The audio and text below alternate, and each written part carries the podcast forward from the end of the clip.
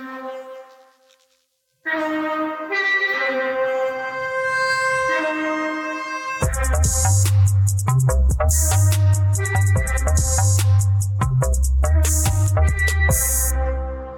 Ja, og velkommen tilbage til anden time af revolutionen. I dag er det mig, med Marie Nørlev, der er jeres gæstevært sammen med Andreas Storgård Brock. Og vi har to gæster i studiet, som er Helene Tyrsted og Mika Kristoffersen. Så det er lidt en særudgave af revolutionen, fordi at Laura Eskild desværre ikke kunne være her i dag.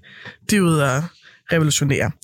Øhm, det vi taler om i dag i revolution, revolu, revolutionen, det er øh, tykaktivisme, og øh, det har vi snakket om den sidste time, og i den her time skal vi især også snakke om organisering, øh, og hvorfor det er så vigtigt. Ja, og for lige at sætte os i gang med det, så har vi et lille indslag, som er en lille kunstnerisk bidrag, øh, som er øh, Sabina, som er tykkeaktivist, der har sendt det til os. Det er en tekst, som øh, jeg læser op, og Sabina har skrevet den, og den handler om, om det projekt, der hedder Tykcaféen, og det kommer her. Historien om Tykcafé. Det er efterhånden ved at være noget tid siden, at jeg deltog i Tykcafé. Det var arrangeret frivilligt og afholdt i Folkets Hus på Nørrebro i København. Initiativet startede i 2019. Jeg kom først med senere. Men så vidt jeg ved, fandt de frivillige hinanden via Fedfronts udvidede netværk for tykke og allierede. De frivillige kaldte sig for tykholdet, og det startede vist med, at de ville repræsentere tykke mennesker i Folkets Hus, tror jeg. De ville lave en tyk takeover, og så på sigt afholde Tyk Café som et safe space for tykke mennesker, hvor vi kunne mødes og hænge ud med folk, der deler det definerende livsvilkår, det er at have en tyk krop. Tykholdet havde to vagter om måneden i Folkets Hus, hvor de var sammen to og to på vagt. Og den første tyk takeover blev holdt den 16. november 2019. Øh, der blev vist holdt et par arrangementer mere, inden corona lukkede alting ned, og igen hen over sommeren 2020, hvilket er der, hvor jeg kom med. Jeg deltog som gæst, fordi jeg savnede at møde andre tykke mennesker, der forstår, hvordan livet er, og hvor man ikke skal forklare alting fra bunden, eller gøre folk opmærksom på deres blinde vinkler konstant, eller blive tvivlet på, når man fortæller om sine oplevelser. Det var første gang, jeg deltog i noget, i noget arrangement, der kun var for tykke, og det var så dejligt. Jeg blev meget glad for det. Det var en lettelse at møde andre i samme situation. Og, og, og der var den her helt udtalte forståelse og omsorg for hinanden. Det kunne jeg i hvert fald mærke. Så jeg tænkte, at jeg gerne ville bidrage og være med på tykholdet, og det kom jeg så i august 2020. Men faktisk nåede jeg aldrig at have nogen vagter eller afholde tyk café, for holdet besluttede ikke at fortsætte i Folkets Hus af flere årsager. Det kræver ressourcer og overskud at drive den slags initiativer. Og er der noget, der er blevet meget tydeligt for mig, siden jeg joinede det tyk-positive segment, så er det, at ressourcer og overskud er en mangelvare hos tykke mennesker. Det skyldes mange og forskelligartede ting for de individuelle mennesker – men jeg tror, og det er helt på egen regning, at en del af det skyldes, at vi konstant skal leve med paraderne oppe, klar til at kæmpe eller forsvare os. Fordi det, der gør os anderledes og andet gjort det er så synligt for andre mennesker. Vi bliver konstant konfronteret med, hvor uønskede, forkerte og mindre værd vi er, og det skal vi finde ud af at dele med på daglig basis. Vi kan ikke hverken se film eller serier, læse bøger eller blade, end sige bevæge os ud i samfundet, uden risiko for at blive konfronteret med, hvad samfundet som helhed mener om vores tykkhed og eksistens i tykke kroppe. Det, plus den internaliserede tykfobi, parentes, kropshadet, selvhadet, kampen for at få den rigtige krop, så man kan blive et anerkendt og værdifuldt menneske, tager på ressourcerne og på overskuddet. Så selvom vi har virkelig meget brug for og gavn af samvær med i citationstegn lige kroppet, så er det rigtig svært at imødekomme. Personligt så håber jeg på at kunne starte noget op igen, for jeg ved, hvor meget det har betydet for mig. Skrevet af Sabina, som var med på tykholdet i Tykcaféen. Hvor fint. Ja, vi vil gerne sige tusind tak til Sabina for det bidrag. Jeg synes, det her er et rigtig godt eksempel på en måde, man kan organisere og bygge fællesskaber op på. Og så synes jeg, det er enormt værdifuldt, at der har været en gruppe af tykke folk, som har været modige og har taget plads i et af de huse, som hører til på Venstrefløjen i København. Øh, det ser man ikke så tit, at der er flere tykke, der mødes på en gang. Øhm, Og det var en ret vild oplevelse, faktisk. var du med, eller Ja, hvad, første gang, at Ja. ja. før jeg troede, vi overhovedet kaldte det Tyk Café, var første gang, at vi sådan mødtes og spiste kage på en café sammen. var sådan, sådan vildt grænseoverskridende at mødes med andre tykke mennesker. Det var et sted på Østerbro, kan jeg huske. Øhm, og sådan spise kage offentligt sammen med andre tykke mennesker. Bare det føltes vildt stort. Ja, jeg ved ikke, om I kan huske. Jeg er dem af jer, der har været med i Fedfront. Det første møde, Fedfront havde, Jo, som var inde i studenterhuset ved Rundetårn i København. Ja. Der var vi kom rigtig mange mennesker. Ja. Øh, men det var i sådan et lokale, det var det, vi lige kunne skaffe, hvor der var god adgang til folk, der var gangbesværet og sådan noget. Øh, det, var, det er sådan et lokale, hvor der er vinduer hele vejen ned langs ja. Ja. siden, og der sad en masse sådan, jeg går ud fra, det var, skue, altså, vi var til skue, det var Ja. helt vildt. Det var sådan, kig, se giraffen. Ja. Ja. Folk gik Øh. forbi vinduerne, stoppede op og kiggede ind og pegede. Ja, og, det og sådan, var- det var fordi der meget sad, voldsomt. sad tykke mennesker og snakkede sammen. Var I alle tre med dengang? Ja. Ja. Ja, okay. Det var meget, meget, en meget vild oplevelse. Det var enormt dejligt, at der var så mange tykke samlet, men det var også blev bare så tydeligt, hvor meget det stak ud, når der var mere end to tykke mennesker i det samme mm. Mm. rum. Ikke? Ja. Altså, det var virkelig provokerende for dem, der sad og studerede. Jeg var ude flere gange og sige, kig, et- kig en vej, anden ja. Ja. vej hen, vi vil gerne holde vores møde uden jeres øjne. Ja. ja. Ej, det, jeg synes, det er så mega fucking sejt. Men også, at det gjorde, rigtig, det gjorde det rigtig tydeligt, at der var brug for et eller andet øh, på den her front. Øh, og at det var lidt revolutionært at mødes. Øh, altså, folks reaktion bekræftede jo ligesom, at der var brug for det her. Ja. Helt sikkert. Og det synes jeg også er en rigtig god overgang til det her, vi skal snakke om lige om lidt, som er vores drømme for altså tyk aktivistisk organisering i fremtiden, for det her er jo to rigtig gode eksempler på organisering, øhm, og så også vores drømme for, hvordan samfundet skal ændre sig og forhåbentlig se ud efter mm. Mm. revolutionen. Men først så skal vi lige have lidt nyheder fra fronten.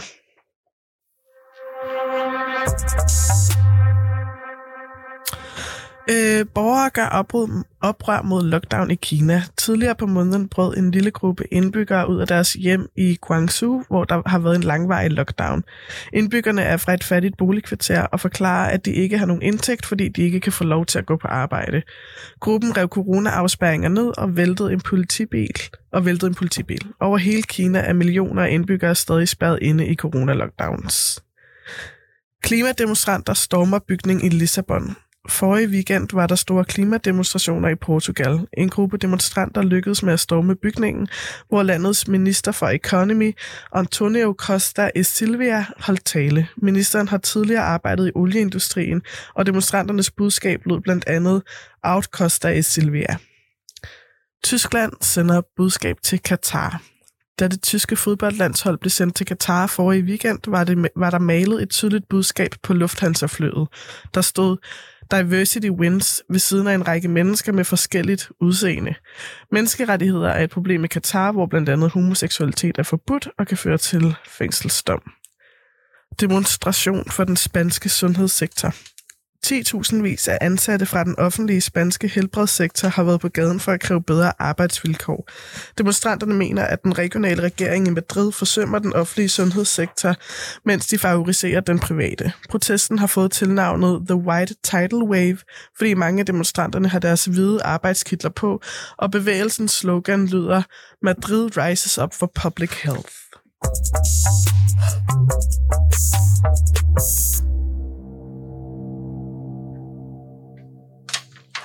Det, okay, der var nogle, en masse spændende nyheder der. det godt, vi kan godt lige øh, kan, ja, snakke lidt om det. Altså, øh, hvis jeg har nogle kommentarer til noget af det. altså jeg øh, tænker, at øh, der er gang i den mange steder, ikke også? Jeg synes, der er Katar er over det hele. Ja. Øh, konstant Ja. ja. nu. Men, øh, men det er altid, jeg synes altid, det er rigtig spændende, når der er nogen, der går på gaden omkring sundhedssystemet, blandt andet, altså også fordi jeg er sygeplejerske og sådan noget, ikke også? Men altså den her historie fra, øh, hvad er det, Madrid, Ja. Øhm, fordi at det, der sker i sundhedsvæsenet, også tit er sådan noget, der handler om sådan der, nogle meget lange, langsomme processer. Så det føles ikke altid lige så sådan der akut, selvom at man egentlig snakker om nogle mennesker, der ikke får den hjælp, de skal have over lang tid, og derfor bliver syge og dårlige. Det, man kalder langsom død. Øhm, så det synes jeg bare altid er rigtig fedt, når der, når, øh, når, når der er nogen, der prioriterer det i deres aktivisme og snakke sundhedspolitik og, og sådan, ja, offentlig sundheds, øh, adgang til sundhed. Ja. ja. Meget enig, og der er også øh, altså overlap mellem det og sådan handicappolitik og tykpolitik, det her med, at, at ting, der, øh, der er langsomme, eller ikke er så tydelige, eller ikke er så flashy, Mm. er noget af det, man ikke øh, ofte bruger så meget tid på som Mm. mm. aktivist. Helt Ja, sikkert. hvis det ikke er akut. Mm. Ja. Ja. eller sådan spektakulært. Ja. Også, ikke? Altså, ja, Og der er Katar ret meget lige til.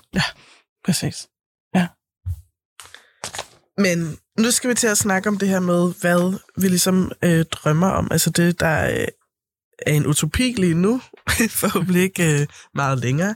Øhm, og jeg ved ikke, om I, vil, I har kommet med de her to eksempler på, hvordan I ligesom... Eller nej, der har været to eksempler på organisering. Først det her Tyk Café, hvor du har været med, Mika, og så opstarten af Fed Front i 2017, Mm. hvor I alle tre var med. Øh, og som jeg sagde tidligere, så er det jo to rigtig gode eksempler på organisering. Øhm, men Helene, jeg tænker på, at du laver ligesom også andet organiseringsarbejde. Om du vil fortælle lidt om det? Ja, altså øh, det or- organisatoriske arbejde, det ser jo noget anderledes ud i Jylland, end det gør i København, hvor jamen, ting er bare mere centreret i Ja. København. Folk har en anden form for adgang og kan mødes og spise kage sammen på en café. I Jylland, der jeg har forsøgt at organisere, øh, også dengang, at, øh, at vi startede Fed Front op. Øh, men i forhold til, at vi alle sammen er marginaliserede mennesker, øh, rigtig mange har diverse former for enten angst eller depression eller, øh, eller, eller stress. Øh, så, så vi er også alle sammen relativt sårbare mennesker, så derfor så er det svært at bygge noget op og egentlig være konsekvent omkring det, fordi som regel, så er der i hvert fald en eller to, der falder fra og siger, jeg kan faktisk ikke overskue det alligevel. Mm. Øhm, og en anden ting er afstand. Man kan, ikke, man kan ikke forvente, at folk de møder op både fra Aalborg og Åben Rå, fordi det er, det er bare svært. Øh, så det kræver en helt anden form for organisering, fordi vi kan ikke, vi kan ikke bare gå ned og mødes på, på, på hjørnet et sted, og vi har bare heller ikke de samme former for faciliteter. Øhm, vi har nogle, nogle rigtig fine steder i Aarhus, hvor at man godt ville kunne organisere noget, øhm, men alle dem, der er aktive øh, i øh, bevægelser, som, øh, som for eksempel tykkeaktivister her, bor bare rigtig meget i og omkring København, øh, eller også så er de simpelthen spredt så meget ud over resten af landet, at det er helt vildt svært at mødes. Ja.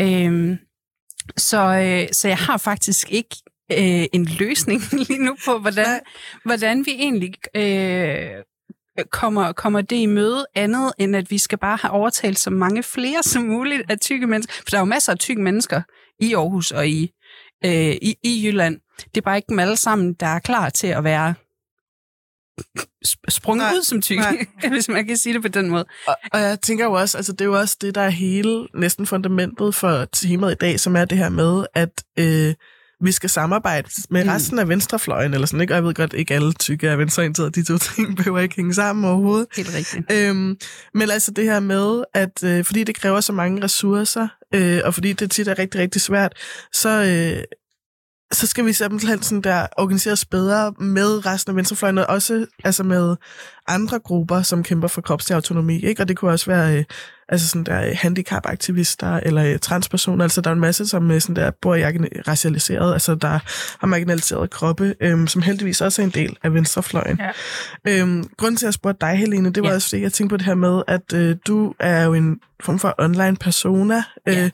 og øh, jeg synes absolut ikke, man skal underkende organiser- altså online organ- organisering, øh, og hvordan et stort netværk også øh, kan øh, være virkelig ressourcefyldt og gøre rigtig Mm. meget.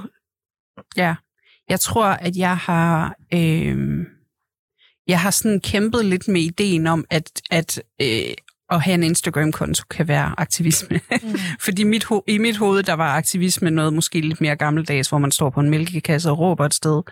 Og jeg var sådan, det, jeg har bare en Instagram. Jeg lægger bare billeder op af min mave og siger, se, jeg spiser en kage, eller hvad det nu er. Men det kan vel også Øh. være en form for mælkekasse Ja, på Instagram. og det, og det tror jeg, jeg har sådan skulle øh, sådan justere lidt på, på min sådan opfattelse af, hvad aktivisme er. Øhm, Også fordi, hvis folk ikke er vant til at se tykke maver, Ja. så er det jo faktisk øh, ret vildt at øh, Jamen, det er det helt sikkert. Instagram-feed. helt sikkert. øhm, jeg tror for mig, så har det bare føltes som om, at det, at det var jo nemt. Altså, jeg har jo ikke øh, stået og, og svedt og blødt ud over Rådhuspladsen nogen steder. Øhm, så, så, så jeg tror, at, at jeg havde følt måske, at jeg ikke, øhm, at jeg ikke rigtig havde gjort mig fortjent til titlen som aktivist i, i noget tid. Øhm, og til sidst så endte jeg med at sige, bare kald mig aktivist, fordi det, det er også bøvlet hver gang, at en øh, journalist skal prøve at sige, at Helene hun er tyk positiv fortaler, hvad fanden betyder det? Og, så det er nemmere bare at sige tyk aktivist, men jeg tror ikke helt, jeg har giftet mig med, øh, med udtrykket endnu. Øh, men jeg arbejder på det. Ja, jeg tror også, altså mig og Helene øh, har arbejdet rigtig meget sammen på en tekst. Nu må vi se, hvad der sker med den det sidste halvandet års tid. Øh, men der har vi nemlig snakket om rigtig meget det her med sådan der overlappet mellem det kropspositive og tykaktivismen, og, og ja. som vi også talte om i sidste time, den her, at der, altså, at der ligesom er nogle nødvendige steps, som faktisk øh, bliver, altså i forhold til at politisere tykkhed. Øh, som, så er der nogle nødvendige trin for den enkelte, person. Altså at kunne se mm. det at være tyk som en politisk position, mm. som, som faktisk bliver hjulpet rigtig godt på vej af de der Instagram ja, øh, ting. Helt, helt Særligt når man, ja, som vi lige snakker om ja. det her med, der er mange, der er meget isoleret, der er mange, der er meget ensomme, der er mange, der, ikke, der bor langt væk, så de ja, ikke lige nej. kan gå ned på gaden og finde nogen, som de føler sig repræsenteret, eller som, som de kan spejle sig i. Så kan sådan en Instagram-profil jo være en form for sådan altså introduktion til en større, bredere politisk analyse. Øh, og for eksempel, når en Instagrammer, der arbejder med tyk aktivisme, eller tyk positivitet, eller tyk neutralitet, hvad vi nu skal kalde mm. de her sådan lidt øh, forskellige kategorier, når den person så også stiller sig solidarisk, for eksempel lad os sige med almen modstand, mm. øh, som arbejder imod gentrificering og, og for at bevare de almene boliger, øh, så, så åbner man jo på den måde op for og, lave, og, og sådan fortælle den historie om, at tyk er øh, en position, der hører til, der også hører til herover på venstrefløjen og med en antikapitalistisk analyse. Helt, helt, helt sikkert. Ja. Øhm, og jeg tror også, at det er, det er vigtigt at huske, at øhm, vi, vi får tit skudt i skoene det der med, at sociale medier er asociale på en eller anden måde, og at det er at det ikke er, at det ikke er den virkelige verden. Men, men for mange, så kan det lige præcis være den kontakt til en verden, som man ikke har mulighed for ellers i sin sådan, geografiske nærhed. Mm. Øh, og det er jo ligegyldigt, om det handler om at se folk, der ligner en selv endelig, og se en mave, der ligner min, eller at kunne, kunne række ud til folk sådan, på tværs af hele verden, eller om det handler om øh, at dele sin passion for fluefiskeri. Ikke? Øh, at, at sociale medier er også rigtige mennesker. Mm. Og Øhm, og det kan virkelig være med til at skabe noget fællesskab, som man måske ikke ville have adgang til ellers. Og det betyder super meget. Øh, men der er jo også ligesom nogle pitfalls i forhold til, at, at hvis man har især folk, der har sådan en relativt stor platform, og ligesom får bygget et eller andet image op i forhold til at vise sin krop på en måde, eller, eller gøre ting, det kan også bare nemt blive meget poleret, og det kan også meget nemt komme til at blive sådan en... Øh, at blive et brand frem for ligesom at være noget andet. Så jeg tror, det er enormt vigtigt, at hvis man har en platform på den måde, at, at man ligesom holder fast i normkritikken samtidig. Mm. Mm. Øhm, fordi det er, også, det er nemt, at det stiger ind til hovedet, og det er nemt at komme til at, og, altså, at gøre en karriere ud af det for mange, ikke også? Ja. Øh, hvor det, det er simpelthen vigtigt lige at huske, at altså, jeg, jeg, er ikke, jeg er ikke galionsfigur for, for noget jeg, jeg bruger det her talerør for at vise noget, som jeg synes, der mangler at blive set, som er helt vildt vigtigt, og jeg har en masse at sige, hvis nogen har nogle ører. Øhm, men det, men det, er ikke, det er ikke, fordi det er mig, det handler om. Det er, I'm just the vessel. Ikke også? Ja. Jo. Øhm, jeg tror, det er samtalen, ikke? Altså, om ja, den bliver startet, fordi man mødes på en café, eller om det er, fordi man, øh, man ser noget på Instagram, og der er det online måske lidt en blød indgang også. Ja. Altså, ja. Det er da en af de måder, hvor man kan blive introduceret til noget, og begynde at stille nogle spørgsmål ind i sig selv. Ja. Hvis man første gang man ser en øh, tyk krop, der dyrker sport, eller en, en tyk krop, der gør ting, som man ikke tror, man selv kan, ja. øh, en af de ting, som jeg synes, der har været mega fantastiske til at starte den her samtale, og det er jo privilegeret, at vi kan mødes, men det har været at mødes og gøre hverdagsting sammen. Mm. Tykke mennesker.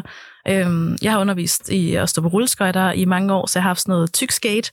Øh, det kan godt være ret grænseoverskridende at stille sig op på et par rulleskøjter, når man er voksen, hvis man ikke er tyk, så hvis man er det, så er det tryggere sammen. Vi har haft øh, svømmegruppe, Delfinerne, som øh, tog ud og svømmede sammen. Det der med at tage på stranden, ja. det være mega grænseoverskridende. Og jeg tror, hvis mange af de ting, de er jo startet online. Ja. Altså dem har vi organiseret, vi har fundet hinanden. Folk øh, kørte eller planlagde øh, mange af de her ting, selvom de kom mm. langt vejs fra. Så ideen om, at man kan starte en samtale, starte en debat, starte nogle... Øh, nogle sådan selvspørgende ja. øh, processer inde i folk. Så der er vi jo tilbage til det frø der igen, ja. at øh, det føles jo også trygt, at man kan gøre det online, fordi hvis man hvis man nu leger, at ens første møde med noget tyk positivt, der har vi vel alle sammen været på et tidspunkt, mm. øh, at man har muligheden for egentlig at være passiv og bare lige betragte Mm. og lige sådan su- suge lidt til sig, uden at der står nogen og stiller dig spørgsmål den anden vej, eller, eller siger, nå, men du er også tyk. Det, det, det er ikke sikkert, at man er klar til at sige det ord endnu. Det er ikke sikkert, at man er klar til overhovedet at forholde sig til at skulle ses. Øhm, så det der med, at man ligesom kan, øh, kan få lov til at, at, at, at se og opleve andre folks udvikling og rejse, øh, og, og selvtillid og aktiviteter og alle de her dejlige ting, som man kan, når man fagner livet og viser det til verden, øh, at det, det kan være enormt værdifuldt, og så kan man jo langsomt, det var min oplevelse i hvert fald, så langsomt at begynde at sige, nu er, nu er jeg måske klar til at deltage selv. Mm. Øhm, og så venter der et fællesskab, som er virkelig fremragende. Jeg tænkte også på, øh, Andrea, hvis jeg skal samle op på det, du sagde før, det her med, jeg, noget, jeg synes også er rigtig fedt ved det her øh, sådan online-organisering, hvis vi skal kalde os det, er ligesom en måde at skralde sådan det dehumaniserende lag af på, som er som at se et menneske som øh, altså mere end endimensionel, ikke? Og jeg tænker også, det er også her, jeg synes, der kommer det store sådan, altså organisering, organiserende sådan, Øh, input ind det her med, sådan, når du er tyk, og du står, og du sådan der, på grund af det, så sådan, du sætter almindelig modstand, fordi sådan der tykke tit står lavere socioøkonomisk, som vi sådan der fik at vide i sidste time, derfor så sådan der, har du et større behov for almene boliger, du har altså sådan der, du har en lavere indkomst, bla, bla, altså at øh, og, og automatisk vil der ske en organisering i det, som er, at sådan resten af venstrefløjen ligesom er nødt til at alliere sig med dig, eller sådan, ikke? og ikke bare forstå øh, det som sådan... Øh, en identitetsmarkør, som gør, at man er sådan der et endimensionelt menneske, og det eneste, man har lov til at være, det er at være tyk, men sådan at, at der skal en automatisk organisering i det, som jeg synes har stor værdi. Ja, og så jeg, jeg har også, altså, som du siger, Marie, det her med, at der er så mange overlap, man, som man kunne tænke, der var relevante. Ikke? Altså det, nu snakker vi også lidt om i starten, det der med, en af de ting, der kendetegner det at være tyk, det er, at man får sin krop kontrolleret fra en rigtig tidlig alder. Mm. Det kan jeg komme i, rigt- i tanke om rigtig mange andre, mm. der også oplever. Ja. Øh, og det er blandt andet transpersoner. Øh, øh, hvor at, altså, hvor sundhedsvæsenet og øh, skolesygeplejersken hele tiden arbejder imod en. Ens lærer er måske også tykfober, måske er de transfober. Der er nogle sådan helt oplagte sådan... Øh, øh, muligheder for at stille sig solidarisk med hinanden og hjælpe hinanden. Jeg synes også, det er vigtigt lige at notere, at tykke mennesker er jo også, er jo også andre øh, former for marginaliseret. Mm. Der findes tykke transpersoner, der mm. findes handicappede mennesker, der også er tykke, der findes rasegjorte mennesker, der også er tykke, der findes folk, der er det hele. Ja. øhm, så så det, det er ikke kun overlap, men, men det er intersektioner, og det handler også om, at en ting er, at vi skal være solidariske med hinanden, men vi er også hinanden faktisk. Ja. Øhm, fordi, fordi at det, er jo, det er jo det, der er interessant ved tykkhed, det er, at, at det ikke det er ikke en, en særskilt gruppe. Der er, der er tykke mennesker i alle samfundslag, øh, i, øh, i, i alle former for, for, for grupper. Øh, så, så derfor så, så synes jeg, det giver mening, at vi bliver repræsenteret også øh, bredere i nogle af de her øh, andre sådan aktivistiske mm. øh, regi. Mm-hmm. Men, men oplevelsen er, at det tit bliver nedprioriteret, fordi øh, at der er sådan en eller anden idé om, jamen må ikke, at folk, der er marginaliseret, har, har bedre ting at, at tage sig til, end at forholde sig til tykkhed også. Øhm, at, og at, der er det, jo, øh, det er jo revolutionen at ja. stå sammen og øh, også kæmpe den her kamp mod kapitalismen, som jo er det, der andet gør kroppene, som er det, der gør, at vi har noget til fælles. Fordi det er en fælles modstand, det er en fælles andetgørelse, det er en fælles øh, møde med sundhedssystemet, der ikke kan rumme os. Det, det er en fælles kontrol og, øh, og den her øh, stringenthed, der bliver gjort, øh, der bliver sådan sat ned over vores kroppe. Så øh, især øh, andre kroppe, der er andet gjort det, øh, burde jo være en del af det tykfobiske øh, modstandsarbejde. Mm. Og det er bare sjældent, vi ser det. Det er sjældent, at jeg ser øh, tykkhed inkluderet på en meningsfuld måde mm. på venstrefløjen. Men det er jo også helt vildt svært, ikke? Fordi hvis, hvis man nu er marginaliseret, og du er øh, aktivist på venstrefløjen, men du er tynd, mm. så har du alligevel det privilegie. Og så, altså, vi, vi er alle sammen vokset op i det samme samfund, der har lært os alle sammen, at tynde mennesker er bedre end tykke mennesker. Så er det da klart. Altså, vi, vi, vi er jo alle sammen hjernevasket til stadigvæk at tro på det, og det er aktivister jo også. Øh, så, så der er simpelthen en, øh, sådan en programmering, vi alle sammen skal have brudt med både tykke og tynde mennesker, som, som handler om, at, at hvis vi skal kunne være solidariske med hinanden, så er vi faktisk nødt til at acceptere, at tykke mennesker er mennesker på lige fod med tynde mennesker.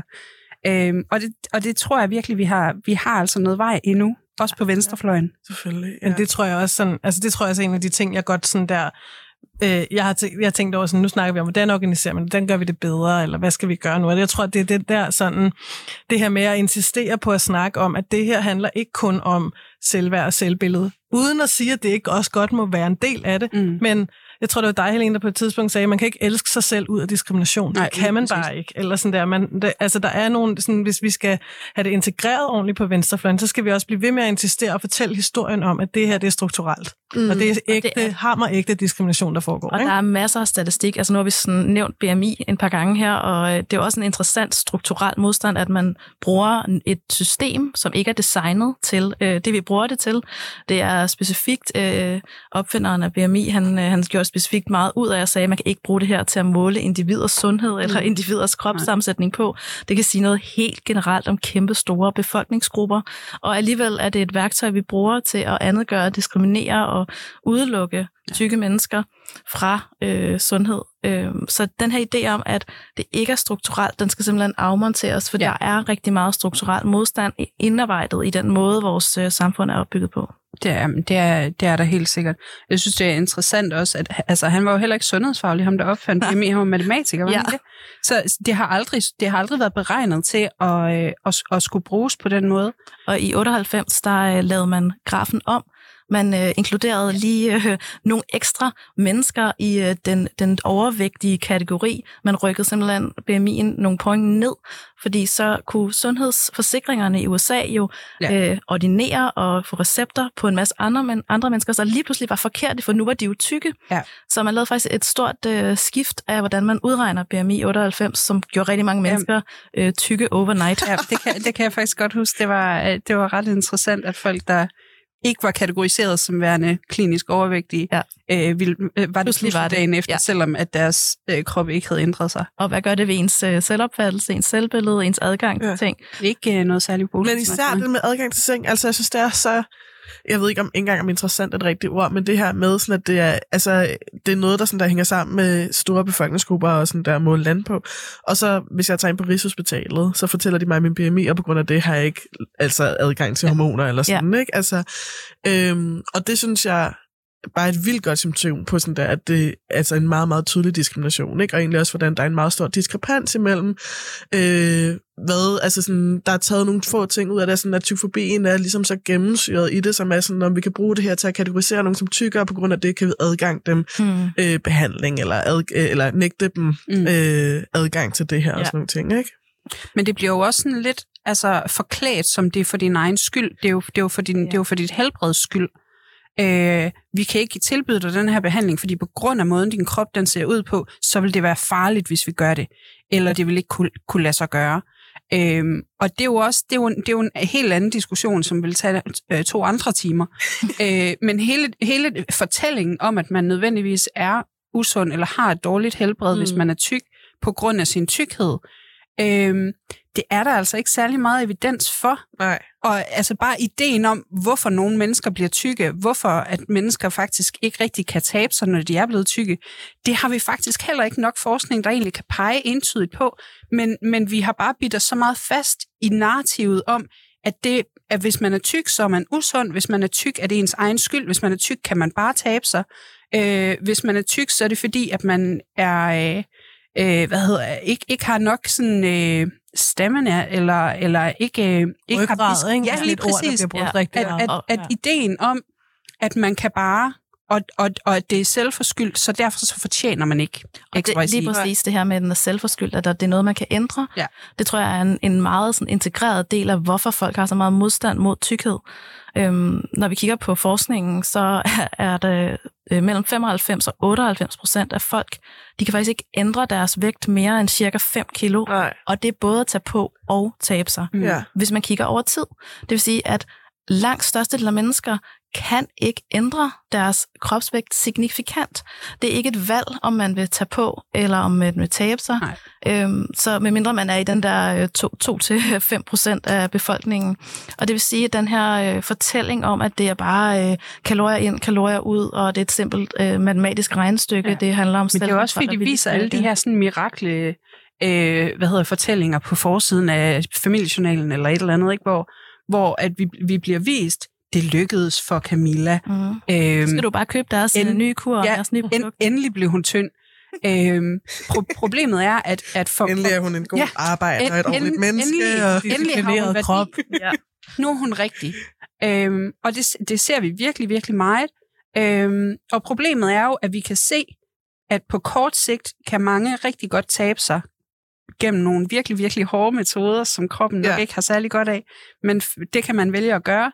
Problemet er, at hvis man går længere ud i fremtiden end fem år, så vil langt størstedelen, og jeg tror, det er oppe i de der sådan 95 til 98 ja, procent, øh, som, vil, som vil tage det på igen. Men, men rigtig mange måler det på en kortere bane, som er sådan op til to år, og så stopper de ligesom med at undersøge efter det. Men, men, men statistikken viser simpelthen, at efter fem år, øh, så, så er det ikke muligt at leve et normalt liv og fastholde et stort vægttab, med mindre at man har udviklet sig en spiseforstyrrelse eller skåret sin mave i stykker.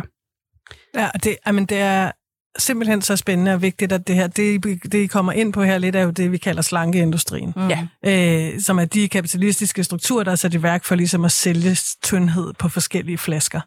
Øh, hvis man er interesseret i at lære mere om det og høre flere meget spændende facts, både om slankeindustrien, slankekurer, øh, hvordan, hvor, hvordan der ikke rigtig, som det bliver sagt, er så meget evidens for, at man kan, at et varigt vægttab er sådan en øh, både sund eller en øh, sådan achievable ting, så vil jeg gerne anbefale den podcast, der hedder Maintenance Phase, som er en podcast, hvor de simpelthen går ned i dybden med en masse forskellige sådan der slankekurs trends, og ligesom piller det hele fra hinanden, og bruger en masse spændende statistik.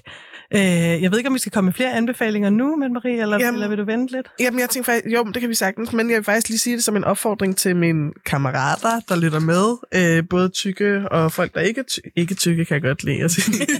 Ja. øh, ikke tykke kammerater, øh, som er sådan, det synes jeg også er en del af organiseringen, det her med, sådan, der er så mega mange idéer, sådan der, som også er mega informeret, sådan der sundhedsindustrien om sådan, det er usundt, det er dårligt, bla, bla, hvor man virkelig skal have sine fakta på plads for at kunne øh, ligesom øhm, punktere den her idé. Ikke? Altså sådan der, jeg kan høre, at I begge to øh, har en stor vidensbank inden for det, har de her tal på plads, men det er virkelig svært at tale, altså modargumentere det. Det Hvis er du ikke har det. umuligt, hvis man ikke, øh, som folk siger, "Men det er jo for dit helbreds skyld, den her Ja, ja. sådan concern trolling. Præcis, som og er- også noget, hvem har lavet forskning, hvor er det fra, bla bla, og Ja. på grund af det synes jeg også, at, at Men du får jo diabetes.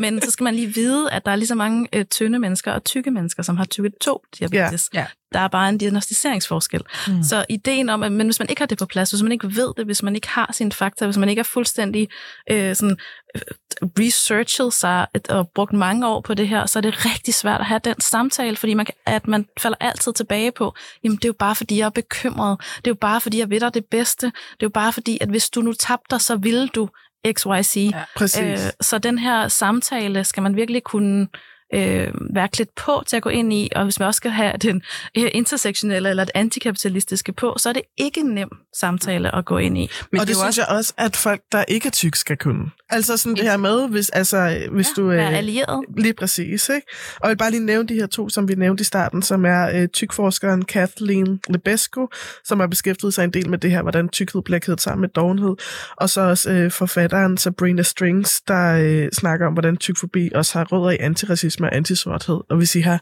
Ja. andre anbefalinger, må I virkelig gerne komme med dem.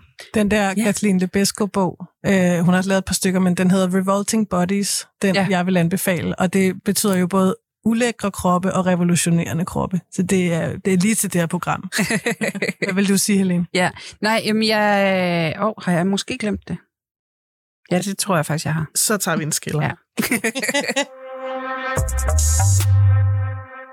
Øhm, fordi at nu øh, hver uge i revolutionen, så øh, tager, bliver der taget politiske dilemmaer op fra lytternes hverdagsliv. Øhm, og vi har fået et brev i vores øh, brevkasse, som jeg vil læse højt for jer. Og så, øh, det handler ikke om at være tyk, desværre. Eller personen er i hvert fald ikke skrevet noget om det, men jeg håber, at øh, vi kan byde ind med noget alligevel. Så her kommer brevet. Kære revolutionen, jeg har det lidt ambivalent med at sende jer det her dilemma, for jeg vil så nødig være den, der skaber mere splittelse på venstrefløjen. Der er nok kampe, der skal kæmpes udad til i forvejen. Men mit spørgsmål går også mere på de helt små kampe, som måske også kan oversættes til en større kontekst. Jeg bor i et kollektiv og er meget glad for boformen. Det giver mening på så mange måder, at vi deles om tingene og dyrker fællesskabet. Men jeg synes også desværre, at jeg har observeret noget, der gør mig lidt trist i mine år som kollektivist jeg har ofte oplevelsen af, at de mennesker, som prædiker fællesskabet mest, og virkelig også tager for sig af de ting, som det kaster af sig, desværre også er de mennesker, som yder mindst for det, bidrager med mindst, ikke tager ansvar, og i virkeligheden er enormt egoistiske, og hele tiden forsøger at komme lettest udenom opgaver, eller skal tage sig af sig selv, så det er alles andre, der tit står tilbage med ansvaret for at få ting gjort.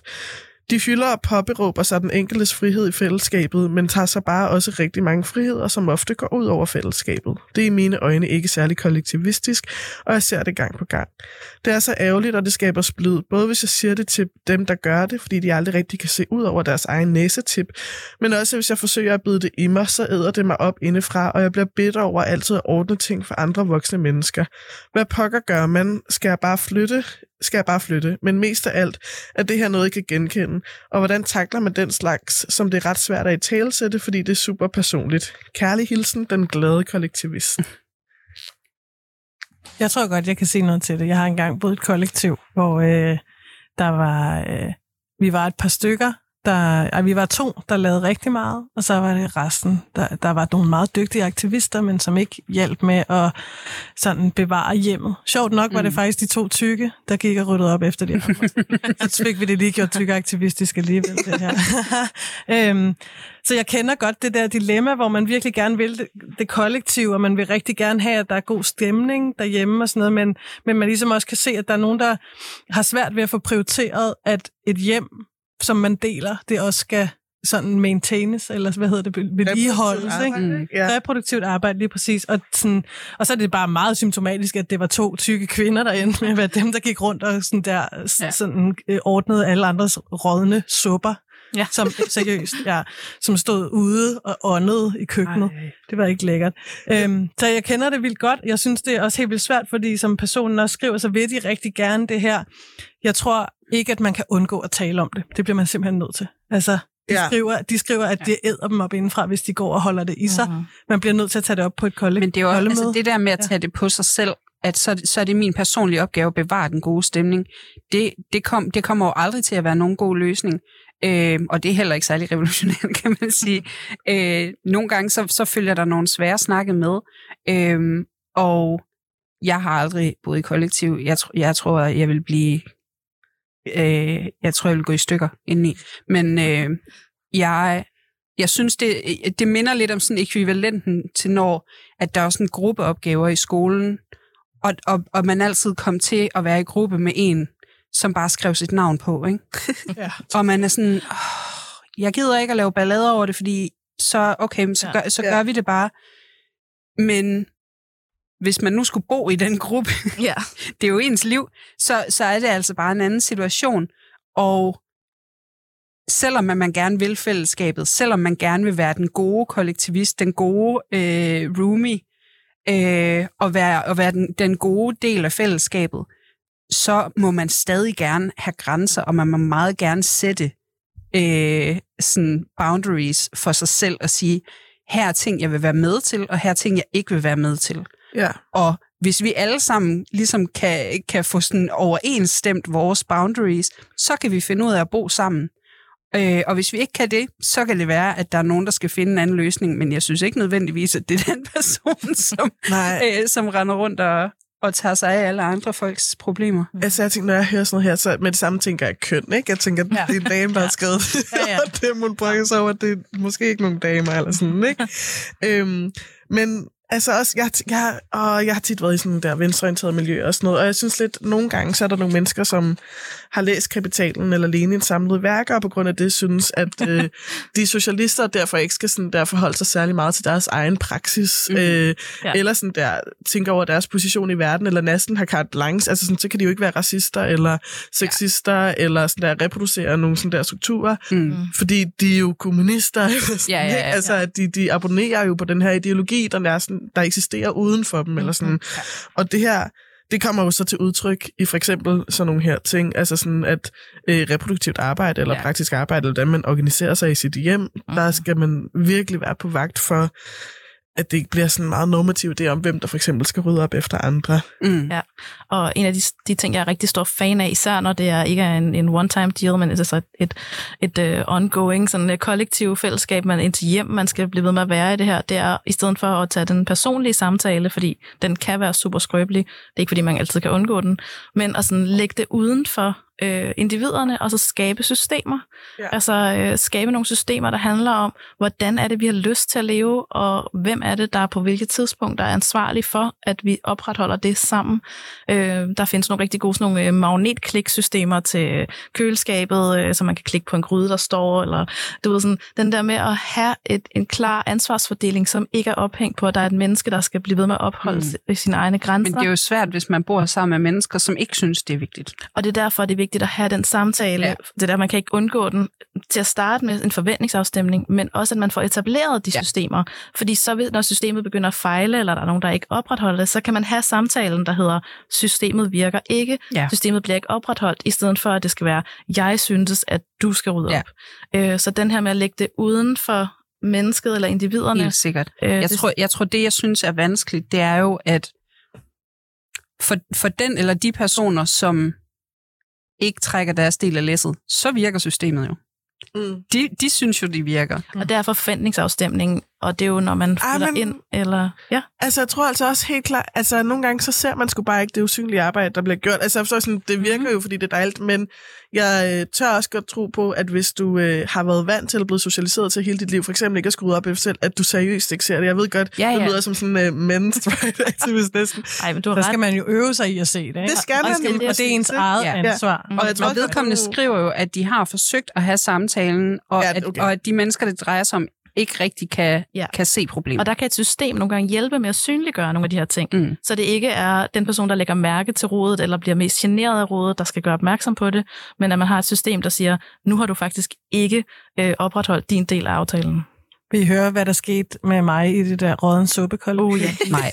Jo. Nej, Råden jeg Det prøvede, jeg jeg prøvede i flere måneder. Jeg kom og sådan med Marks under armen, og sådan, havde en, holdt en lang svagte om reproduktivt arbejde, interaktion med tykfobi, øh, hvordan vi værdisætter forskellige former for aktivisme. Jeg gjorde det hele på engelsk, fordi det var i Skotland, jeg boede. Øh, og så nikkede de genkendende til det. Så prøvede vi i to uger mere.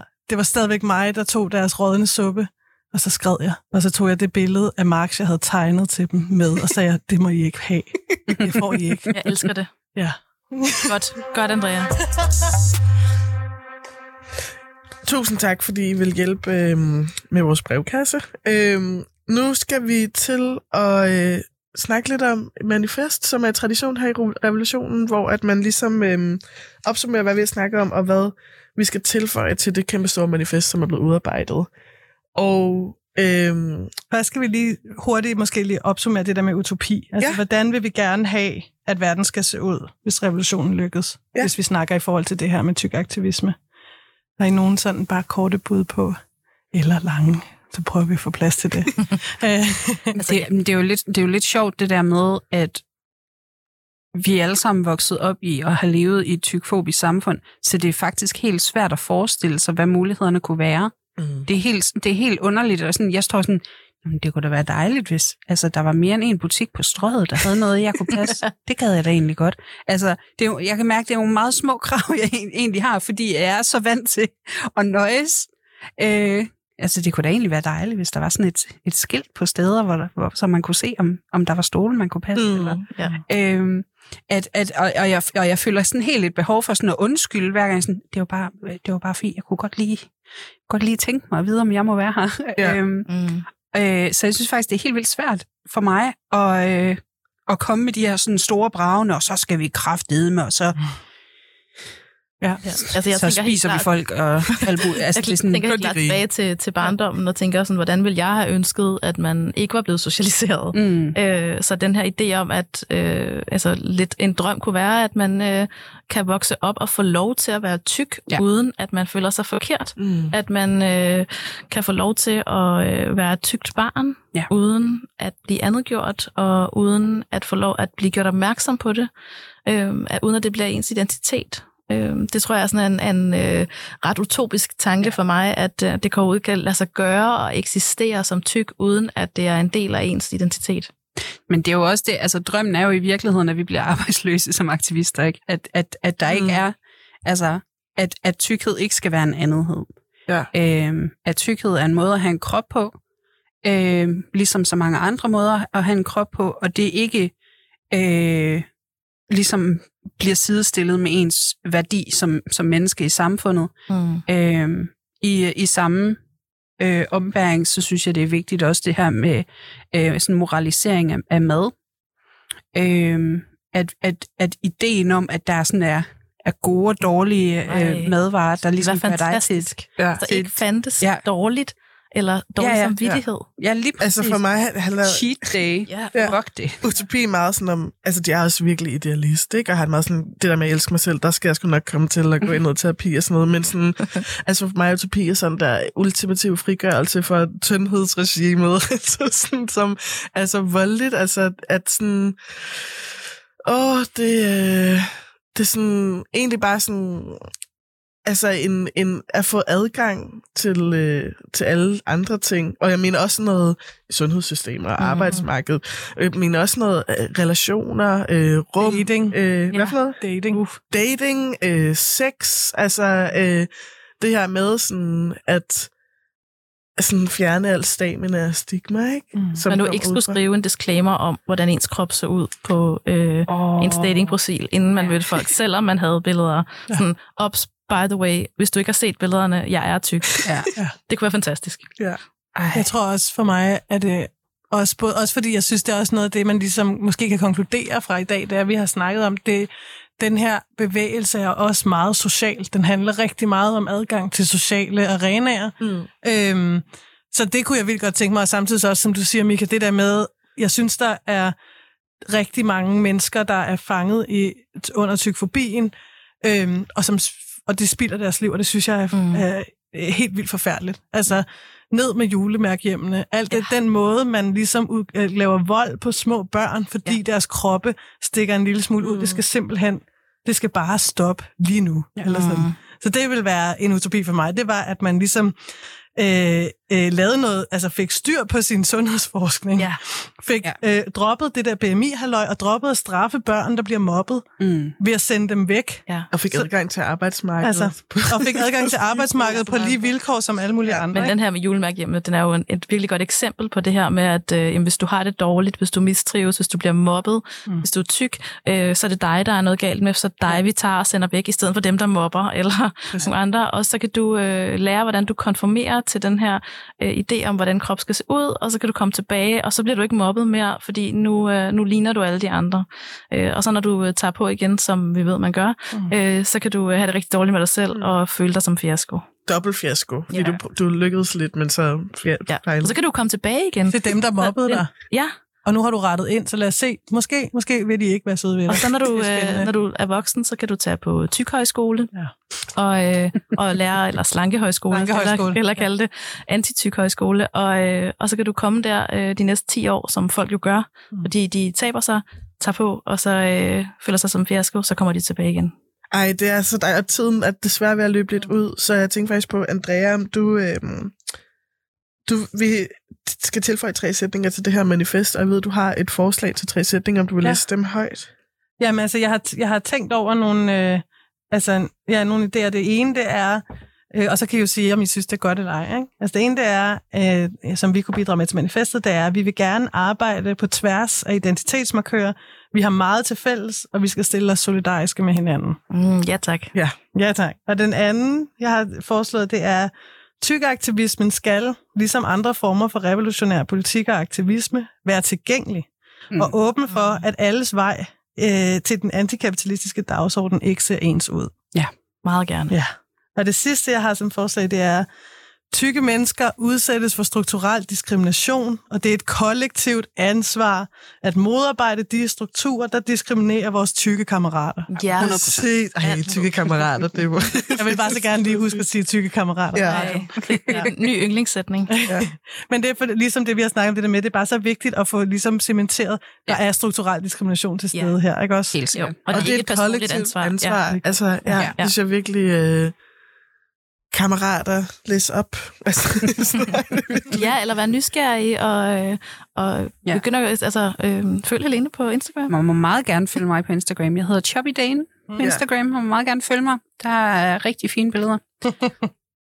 Om lidt om hverdagen. Der er masser af hverdag, og, og billeder af mad, og kat, og øh, depression, og Ja. alle mulige andre spændende ting, Live. som, som, følger, øh, som følger med, når man er en person, der har, har et liv. ja. Og generelt, hvis man ikke er tyk, så synes jeg, det er faktisk ens pligt at øh, diversificere ens øh, medieindtag, ens øh, nogle bøger, man læser, noget musik, man hører, men især også ens sociale medier feeds.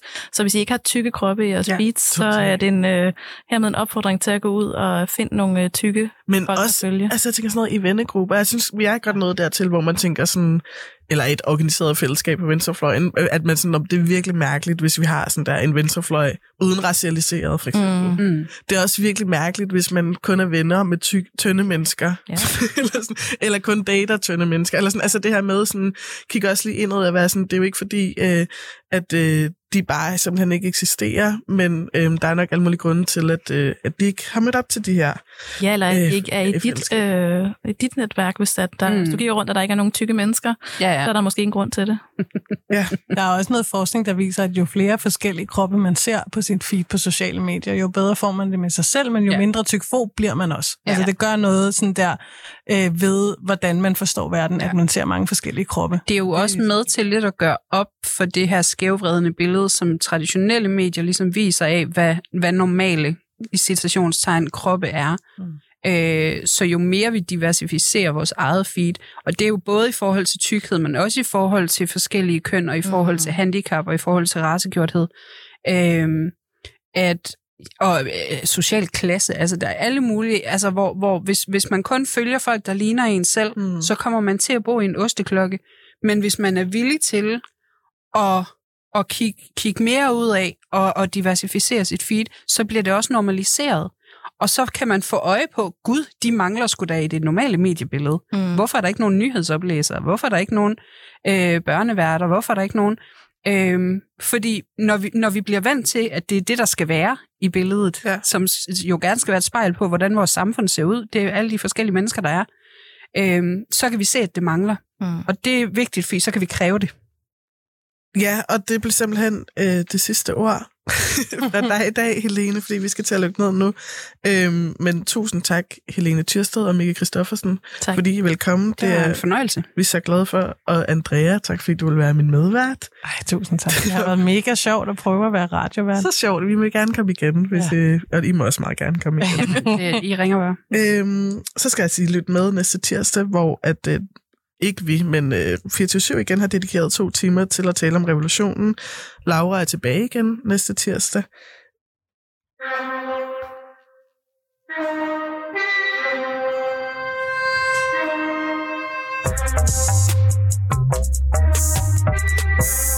Og jeg slutter af med at lave en fejl, fordi jeg skal også lige sige, at øh, vores redaktør hedder Signe Birk Bax.